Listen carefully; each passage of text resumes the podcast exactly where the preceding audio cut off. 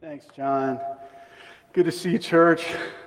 For those of you who weren't able to make it last week and this is your first Sunday here, welcome, and I hope you're enjoying the air conditioning on this really warm Sunday morning.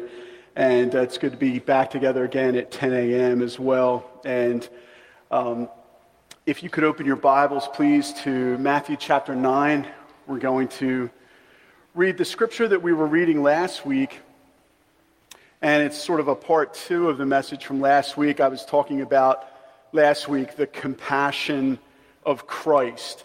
And this week we're going to look at the compassion of Christ's church. So the compassion of Christ was last week. The compassion of Christ's church is this week. From Matthew chapter 9, we're going to begin reading in verse 35. So read God's word together with me, please. And Jesus went throughout all the cities and villages, teaching in their synagogues and proclaiming the gospel of the kingdom and healing every disease and every affliction. When he saw the crowds, one translation said, the multitudes. When he saw the crowds, he had compassion for them because they were harassed and helpless, like sheep without a shepherd. And then he said to his disciples, The harvest is plentiful, but the laborers are few. Therefore, pray earnestly to the Lord of the harvest to send out laborers into his harvest. Again, the title of the message this morning is The Compassion of Christ's Church. Let's pray together. Oh, it's so good to see you. Oh, Lord, we pray for your blessing on our time of hearing your word preached this morning. I pray, Holy Spirit, that you would come and illuminate the word of God and ignite it like a fire in our souls. Help us to hear your word, but to also be doers of it. And I pray you would touch our hearts and move our hearts today and transform our hearts by the power of the Holy Spirit. Thank you so much, Father, for sending your Son to come and die, for his body to be broken and his blood to be shed in order to atone for the transgressions of sinners, sinners like me, who by your grace have repented of their sin and trusted in you. Lord, I pray if anybody here has not ever repented of their sin and trusted in you, that they would do so during this service and that they would be born again and saved for your glory. In Jesus' name. Amen. Amen. Well, the passage of scripture that we just read highlights just the way that Jesus looked upon the crowds. He looked upon the multitudes. And when Jesus looked upon them, he had compassion for them. And one of the key points I want to highlight today is that the compassion of Christ should shine forth from Christ's church as well. The compassion of Christ should shine forth from Christ's church as well. One commentator on this passage says that Jesus is touched. He's touched with their wretched and helpless condition. We learn of Jesus' compassion for the lost sheep of Israel, which is highlighted here in Matthew 9, but also in Matthew chapter 23, when Jesus says this lament, O Jerusalem, Jerusalem, the city that kills the prophets and stones those who are sent to it, how often would I have gathered your children together as a hen gathers her brood under her wings, and you were not willing? In the midst of the hardness of heart of his people, Israel, the Lord says that this was my heart. I would have gathered your children together as a hen gathers her brood under her wings. This was my heart towards you, even though you have chosen to despise and reject me. Oh, Jerusalem, Jerusalem. And that compassion of the Lord Jesus doesn't stop. We see in Romans chapter 10, verse 21, the word of God saying this, but of Israel, he says, and listen to this, church. All day long, I have held out my hands. to a disobedient and contrary people. You want to know what God's heart is? All day long, He holds out His hands. What mercy, what compassion, what long suffering, what patience. All day long, I've held out my hands to a disobedient and contrary people. This word compassion here in the original Greek in Matthew chapter 9, this word compassion means to be moved in the inward parts. Isn't that good? To be moved deeply in the inward parts. To literally have to have the gut yearn. It's a strong emotion. For the gut, the inward parts, were thought to be the seat of love and pity. And so, this Greek word for moved with compassion means that Jesus was touched. He was moved in his inward parts. His, his gut yearned for his people Israel, but also for the multitudes all around.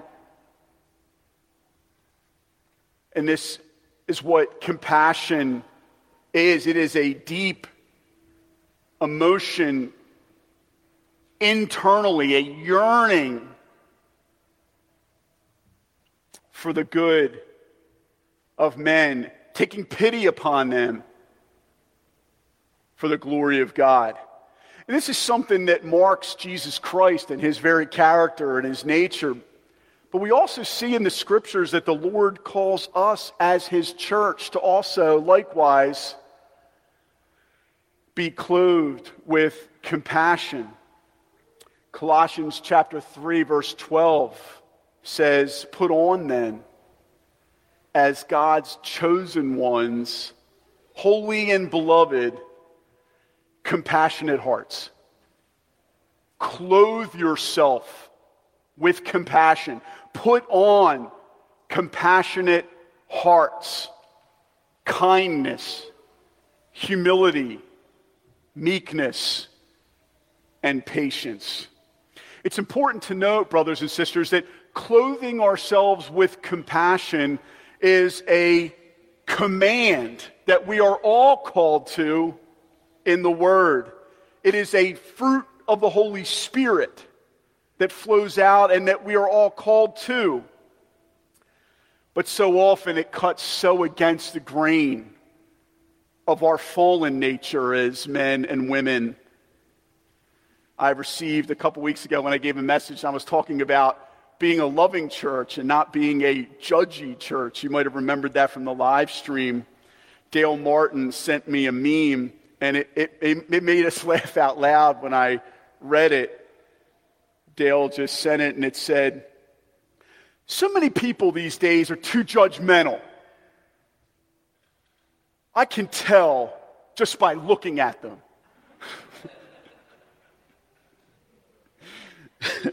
I can tell just by looking at them.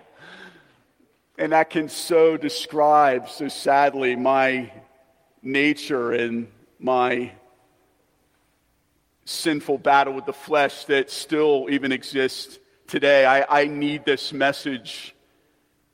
I need to be reminded of the call to clothe myself with compassion, a compassionate heart filled with kindness and humility, meekness, and patience.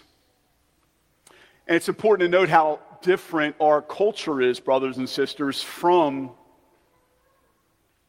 a culture of compassion. Christ Church is to be a culture of compassionate hearts. But we live in a world where the opposite is the case, and it always has been the case, and it is the case today. The world today is more defined by sinful outrage, anger, disgust. As Colossians 3 1 says, they set their minds on the things of the earth, whereas we are called as the people of God to set our minds on things above, where Christ is seated. So we are called to be different from the world around us. Our church culture here individually as Christ Community Church is to be a culture of compassionate hearts. And we should be distinct from the world around us where the world can see a difference because we have the Spirit of Jesus Christ and we walk in the power of the Spirit of Christ. Now, there could be a misconception about compassion that to be compassionate means that you're going to be wishy washy in relation to the truth. And I think that that's severing, that if you're compassionate, you're not going to be a truth guy or a truth woman of God, is absolutely a lie from the enemy. Just because you're compassionate and obeying Scripture does not mean that you're not going to stand for truth against the world. Just because Jesus had compassion for the world didn't mean that he didn't speak the truth to the world.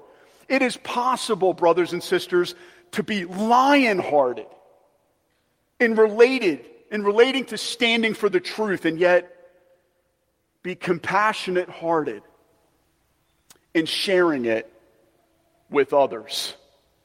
It's possible to stand for truth and even to protest against injustice. But the difference in Christians is we are called to do it with compassion, driving and fueling even our righteous stands for the truth. We do it with compassion. We do it with a spirit of praying even for our enemies. Love your enemies, pray for those who persecute you. So our hearts are meant to be different from the world around us. And one of the things that can check our spirit to make sure that we're motivated by a true spirit of compassion is when we think and when we speak, are we truly sharing for the glory of God and for the good of others, for their souls? If we are truly speaking and thinking and doing for the glory of God and also for the good of men and women's souls, then we won't go far wrong when we speak the truth to them because we will be motivated by the Spirit of Christ and the compassion of Christ. But, brothers and sisters, if we are sharing, which can be my temptation at times, if I'm sharing for the self satisfaction of having speaked my own mind, getting something off my chest, feeling good about myself, or for winning an argument against someone that it's better to check myself and sit on it and wait and pray. And maybe I'll share that thing even later, but after the Holy Spirit has come and sanctified me and brought my heart into a place of a Christ like compassion for others. It's better to do that. It's better to be patient and wait than to speak out of a high minded, haughty, wise in my own eyes pride that can do more damage than good for the cause of Christ. I can congratulate myself all I want that I'm a truth teller and I'm speaking the truth and I'm laying it down, calling it like it is. But if, as 1 Corinthians 13 says, if I have not love, I am nothing. Psalm 4, verse 4 commands us as God's people be angry and do not sin. And then it says this amazing phrase. This isn't in the corresponding text in Ephesians chapter 4, which also says, Be angry and do not sin. Psalm 4, verse 4 has an amazing second half to it. Be angry and do not sin Ponder in your own hearts on your beds and be silent. In James 1, we hear to be quick to listen, slow to speak, and slow to become angry. Well, here we see in Psalm chapter 4, verse 4, that it's possible to be righteously angry. And I believe that true Christians will be righteously angry over things do, that do not please or glorify God. I want that righteous anger to be first directed at my own heart and my own life, where my own life is not in concordance with the Word of God. I want to be more outraged by my own sins than I am angry towards the sins of the culture or the sins of unbelievers or the sins of believers that I disagree with. But it's possible to be righteously angry. And I believe that true Christians will be righteously angry over things that don't please or glorify God. But you see that focus. It's, I'm angry over things that don't please or glorify God. And my concern in that is for God and His cause of truth, and not out of my own personal annoyances or personal self righteous disgust towards the sins of others or blindnesses of other people. If I sense that that is there in my soul, again, brothers and sisters, better to wait before I speak and to instead obey Scripture and ponder in my own heart on my bed and be silent than to be hasty in speaking and dishonor the Lord because we may even speak the truth, but we don't speak the truth in a Christ like, compassionate way. Better to repent and get my heart right and to pray and then speak. Because it's so easy to look and see sinners and be repulsed by them and look at them as nuisances, opponents, obstacles to overcome rather than lost sinners in need of Jesus Christ. I've been thinking lately of even governmental leaders who, it seems by all appearances, at times are motivated by their own personal love of power and not acting for the good and the welfare of people. And if I'm not careful, I can become so outraged by that in my own soul, so disturbed, that I can forget that he or she is a lost sinner in need of Christ and in need of my prayers and in need of compassion. And I think that if Satan can flush the compassion out of our souls and fill us with a fleshly outrage and self righteous disgust rather than us being filled with a Christ like compassion to see the lost saved. If He can replace a Christ like compassion in us with even an outrage in our souls that's more from the flesh, then I think what can often happen is the enemy can distract us from what is most important, which is to pray for the good of even our enemies' souls, even as we stand for the truth, to preach the gospel to them as a sinner who's been saved by grace to compassionately look upon them, even in their sin, and to take pity on them like Jesus did. Brothers and sisters in Christ, that is our call. And it's so easy to begin to slip away from a Christ like, compassionate heart and to begin to walk without compassion as we look out on the multitudes in the world and we look out on the sinners in culture and we look out, we no longer look, if we're not careful, with eyes of compassion and grace. We start to become increasingly more and more judgmental. And yes, We can often be blind to this. I can be blind to this. And one of the burdens I've got is for us as a local church.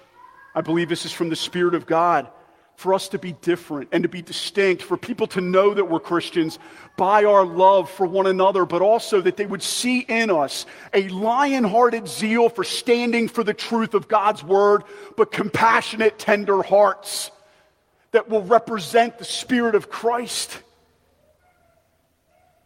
As Jesus looked even upon his enemies, with that kind of compassion.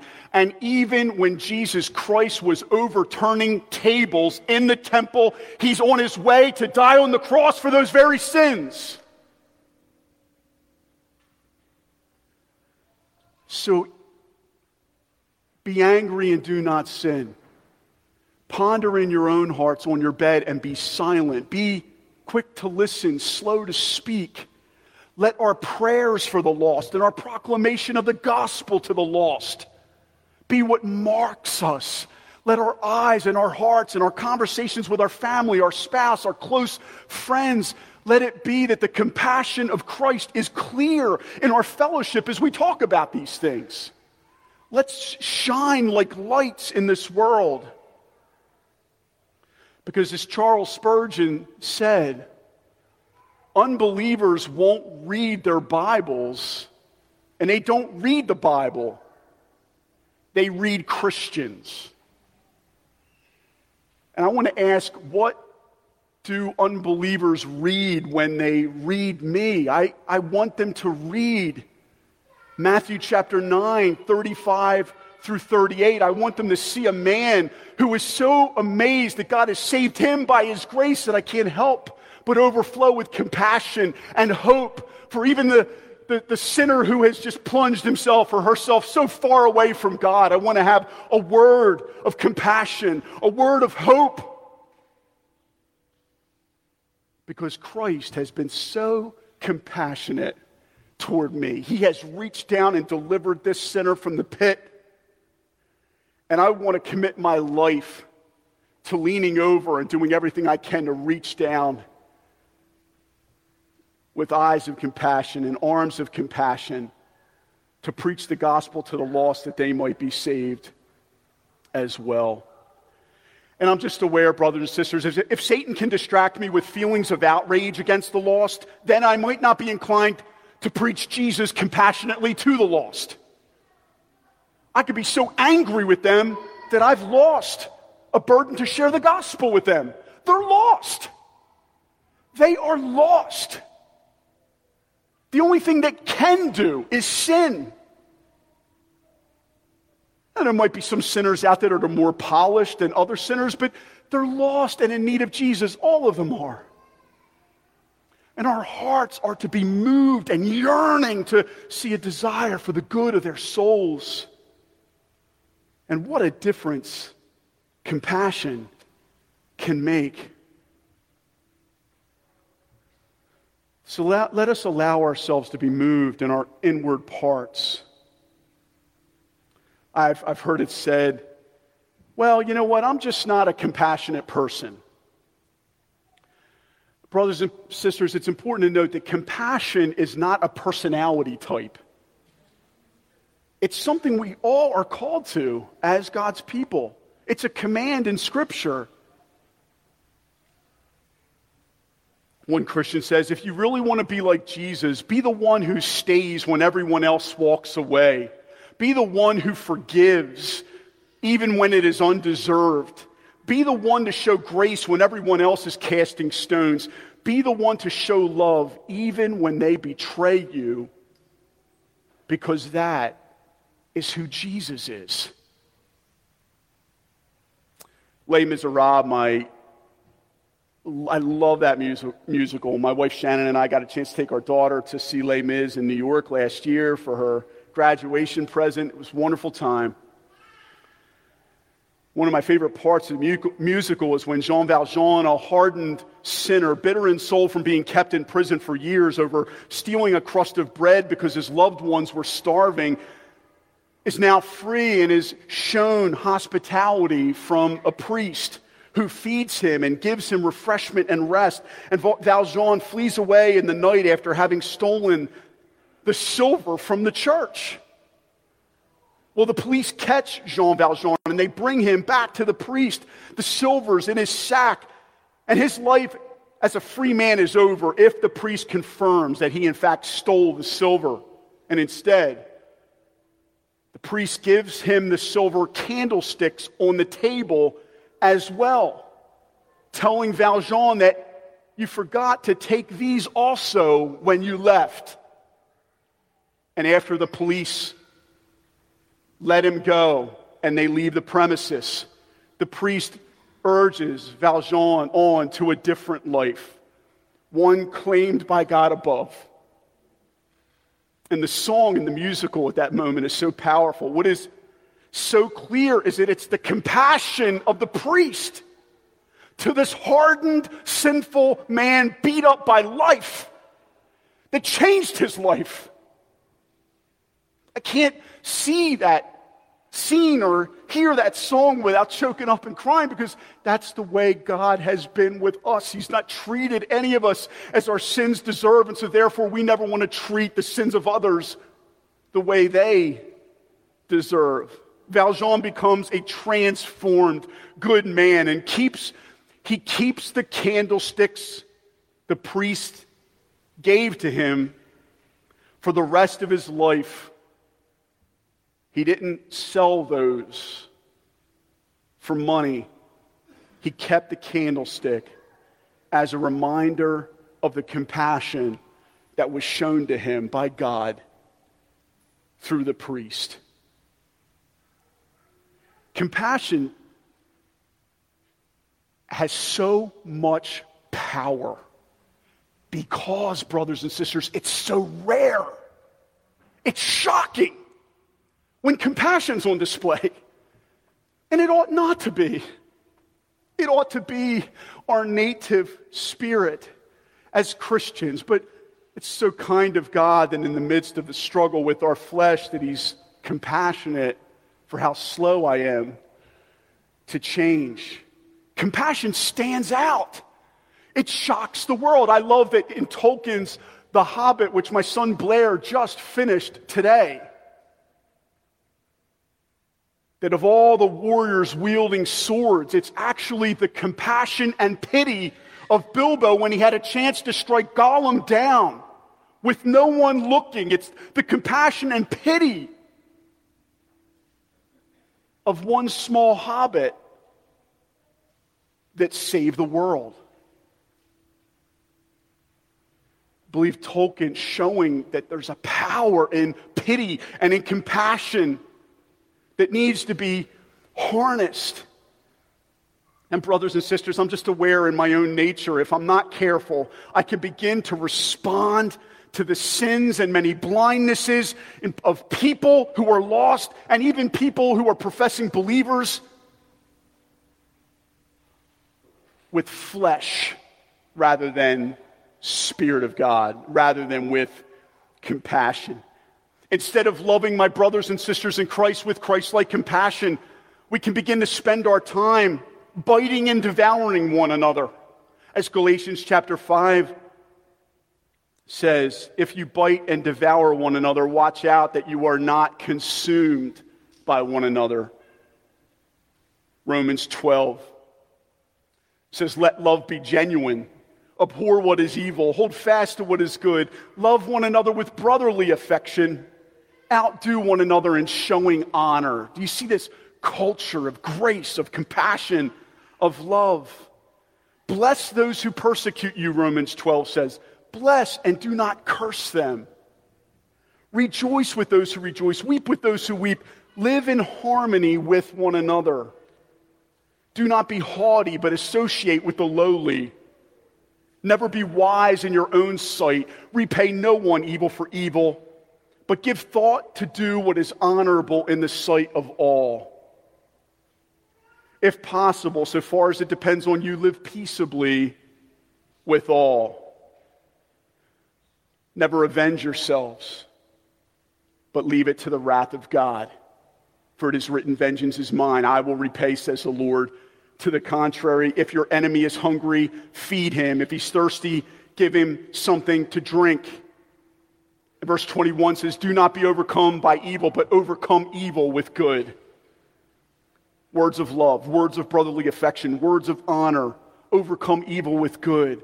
This is to be the MO of God's holy people. If we become consumed with engaging the world on the world's level and with the weapons of the world, rather than being filled with compassion toward the lost, toward the ignorant, toward the blind, toward those in need of compassion, then we can misrepresent Christ. What good is it to win an argument if we lose our brother or our sister because of our unchristlike attitude in winning the argument? What good is it to outreason the lost and expose the foolishness and error of their positions if we fail to compassionately proclaim Jesus to them in the spirit of Jesus? Let us not meet outrage with outrage. Let's meet outrage with compassion. Let's not meet sin with sin or evil with evil, but let us overcome evil with good. And let it be that we speak the truth in love and let our conversation always be full of grace, seasoned with salt, as the scriptures command us. Let it be that the unbelievers who come into our midst in our local church family in the days, weeks, and months ahead, and I'm excited for July 12th for Good News Club families around this area to be invited into our church service. Looking forward to July 12th. We'll be able to get our bearings here for a few weeks and then let the guests come in. When they come in, let the guests see that we are a compassionate group of Christians. Let them say, Oh, look at how they love one another. Look at how they shine with Christ like compassion. Think of the difference you can make if you were to commit your life to being compassionate toward everyone. I want to share this story with you. It's called Kyle's Friend. One day when I was a freshman in high school, I saw a kid from my class was walking home from school. His name was Kyle. It looked like he was carrying all of his books, and I thought to myself, why would anyone bring home all his books on a Friday? He must really be a nerd. I had quite a weekend planned parties and a football game with my friends tomorrow afternoon. So I shrugged my shoulders and I went on. As I was walking, I saw a bunch of kids running toward him. They ran at him, knocking all of his books out of his arms and tripping him so he landed in the dirt. His glasses went flying, and I saw them land in the grass about 10 feet from him. He looked up, and I saw this terrible sadness in his eyes. My heart went out to him. Uh, so, young people, ponder this story and the difference your compassionate heart can make in the lives of those around you. So I jogged over to him, and as he crawled around looking for his glasses, glasses, I saw a tear in his eye. As I handed him his glasses, I said, Those guys are jerks. They really should get lives. And he looked at me and said, Hey, thanks. There was a big smile on his face. It was one of those smiles that showed real gratitude. I helped him pick up his books and asked him where he lived. As it turned out, he lived near me, so I asked him why I had not seen him before. And he said he had gone to a private school before now. I would, I would have never hung out with a private school kid before. We talked all the way home, and I carried some of his books. He turned out to be a pretty cool kid. I asked him if he wanted to play a little football with my friends, and he said yes. We hung out all weekend, and the more I got to know Kyle, the more I liked him, and my friends thought the same of him. Monday morning came, and there was Kyle with a huge stack of books again. I stopped him and said, Boy, you're really going to build some serious muscles with this pile of books every day. And he just laughed and handed me half the books. Over the next four years, Kyle and I became best friends. When we were seniors, we began to think about college. Kyle decided on Georgetown. I was going to Duke. I knew that we would always be friends, that the miles would never be a problem. He was going to be a doctor, and I was going for business on a football scholarship. Kyle was valedictorian of our class. I teased him all the time about being a nerd. He had to prepare a speech for graduation. I was so glad it wasn't me having to get up there and speak graduation day, I saw Kyle. He looked great. He was one of those guys that really found himself during high school. He filled out and actually looked good in glasses. He had more dates than I had, and all the girls loved him. Boy, sometimes I was jealous, he says. Today was one of those days. I could see that he was nervous about his speech, so I smacked him on the back and I said, Hey, big guy, you'll be great. And he looked at me with one of those looks, the really grateful one, and smiled. Thanks, he said. As he started his speech, he cleared his throat and began. Graduation is a time to thank those who helped you make it through those tough years your parents, your teachers, your siblings, maybe a coach, but mostly your friends. I'm here to tell all of you that being a friend to someone is the best gift you can give them. I'm going to tell you a story. And I just looked at my friend with disbelief as he told the story the first, of the first day that we met. He had planned to kill himself over the weekend. And he talked of how he had cleaned out his locker so his mom wouldn't have to do it later and was carrying his stuff home. And he looked hard at me and he gave me a little smile. Thankfully, I was saved. My friend saved me from doing the unspeakable. I heard the gasp go through the crowd as this handsome, popular boy told us all about his weakest moment. I saw his mom and dad looking at me and smiling that same grateful smile. Not until that moment did I realize its depth. Never underestimate the power of your actions. With one small gesture, you can change a person's life for better or for worse. God puts us all in each other's lives to impact one another in some way. Look for God in others. We don't realize the difference that one small act of compassion that we even forget about can make in the life of somebody. We have no idea where people are at. One warm, kind glance could open up a gospel opportunity that changes somebody's soul forever. One small hello to somebody could open up a conversation that could lead to somebody being born again in Christ and saved. I want to just close with this story from Scripture. Remember in Acts chapter 7, the story of Stephen. We know that Stephen, after he boldly proclaimed the gospel, to a group of Pharisees and teachers of the law, amongst whom was an unconverted Saul.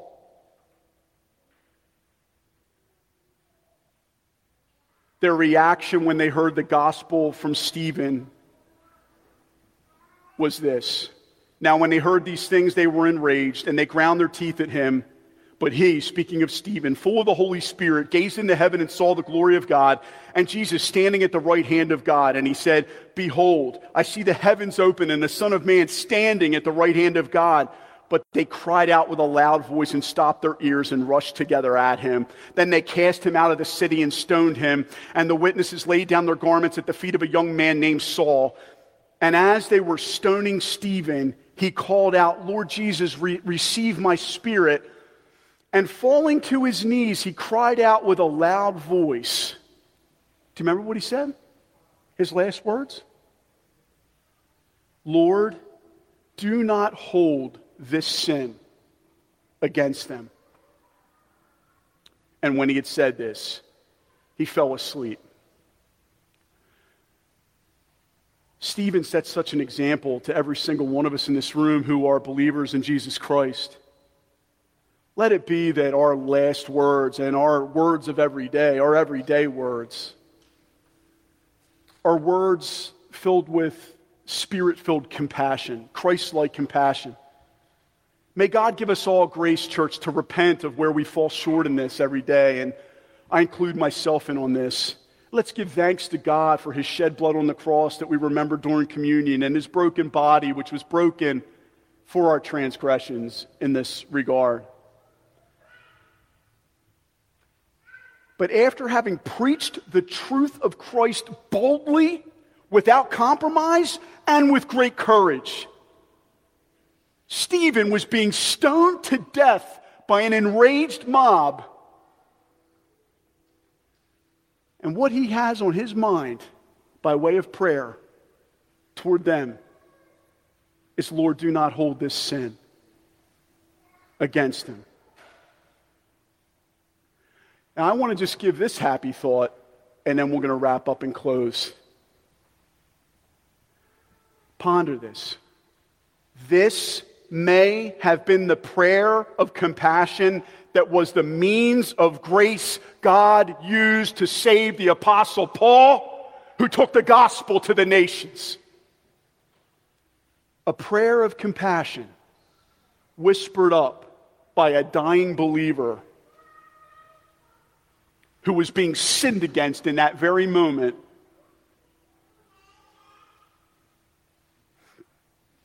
May have been the means of grace for us having, humanly speaking, a quarter of our New Testament with all the Pauline epistles and the Word of God that we treasure so much. We do not understand the power of a compassionate, Christ like heart on this world. Church, the world so desperately needs to see this. What do they see typically out of professing believers, whether it be out of word or deed, online, on social media? So often, Christians, professing believers, sometimes can be the worst in relation to not displaying a compassionate, Christ like heart of humility.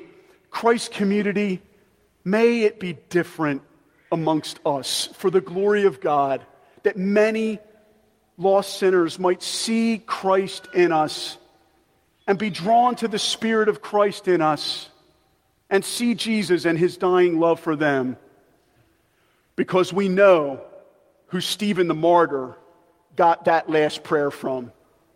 From our Savior, who, even as he was hanging up on the cross, dying for your sins and mine, said to his father, Father, forgive them, for they know not what they do. Compassion, the compassion of Christ, saved every one of us in here. Let's give him praise. Tom, if you can return. Lord, I thank you. And I pray that we would be moved by your compassionate heart. But as we meditate, Christ, on your compassion, help us also to see manifest out of our local church's life more and more and more, and out of our individual Christian lives, a spirit of compassion. God, I pray that we would be compassionate towards our spouse, that we would be compassionate toward our children and our children's struggles, that we would be compassionate towards our loved ones, our neighbors, unbelievers in the culture, unbelieving family members. May they see something different in us for your glory and for your name's sake. Amen. Love you, church. Let's, let's all stand and worship him, our compassionate God.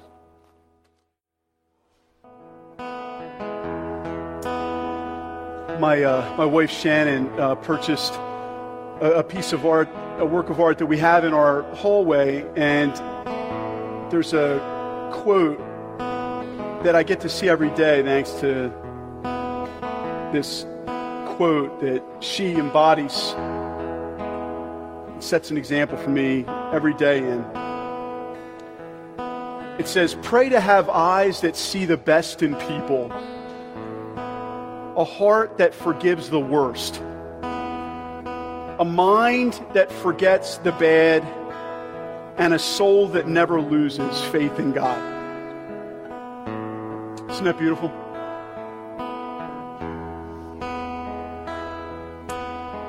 Church, let's just spend just a moment in silent prayer together as Tom plays for us. And let's ask God to empower us by the Spirit to clothe us with compassionate hearts for the glory of Christ. Let, us pray that God would make this a real strength in each and every one of us for His glory. Lord, I pray that you would give us eyes to see the best in people, a heart that forgives the worst, and a mind that forgets the bad, and a soul that never loses faith in you. Lord, in the midst of this dry and weary land where there's no water, would you please use us, Christ Community Church, as a fountain and a refreshing spring for your glory? A spring of compassion, Lord. Let this be prophetic. A spring of compassion, Lord God, where the mist flows and refreshes weary souls, and they're led to Jesus. They're saved by you, Jesus, and their souls are forever transformed from darkness into children of light who will be born again and enjoy heaven together with us forever. Almighty God, use us powerfully to be a church of compassion, that it might radiate out from our midst for your glory. In Jesus' name. Amen. Amen. Church, thank you. Good to see you. I hope you have a wonderful week. Enjoy your time of fellowship. God bless you.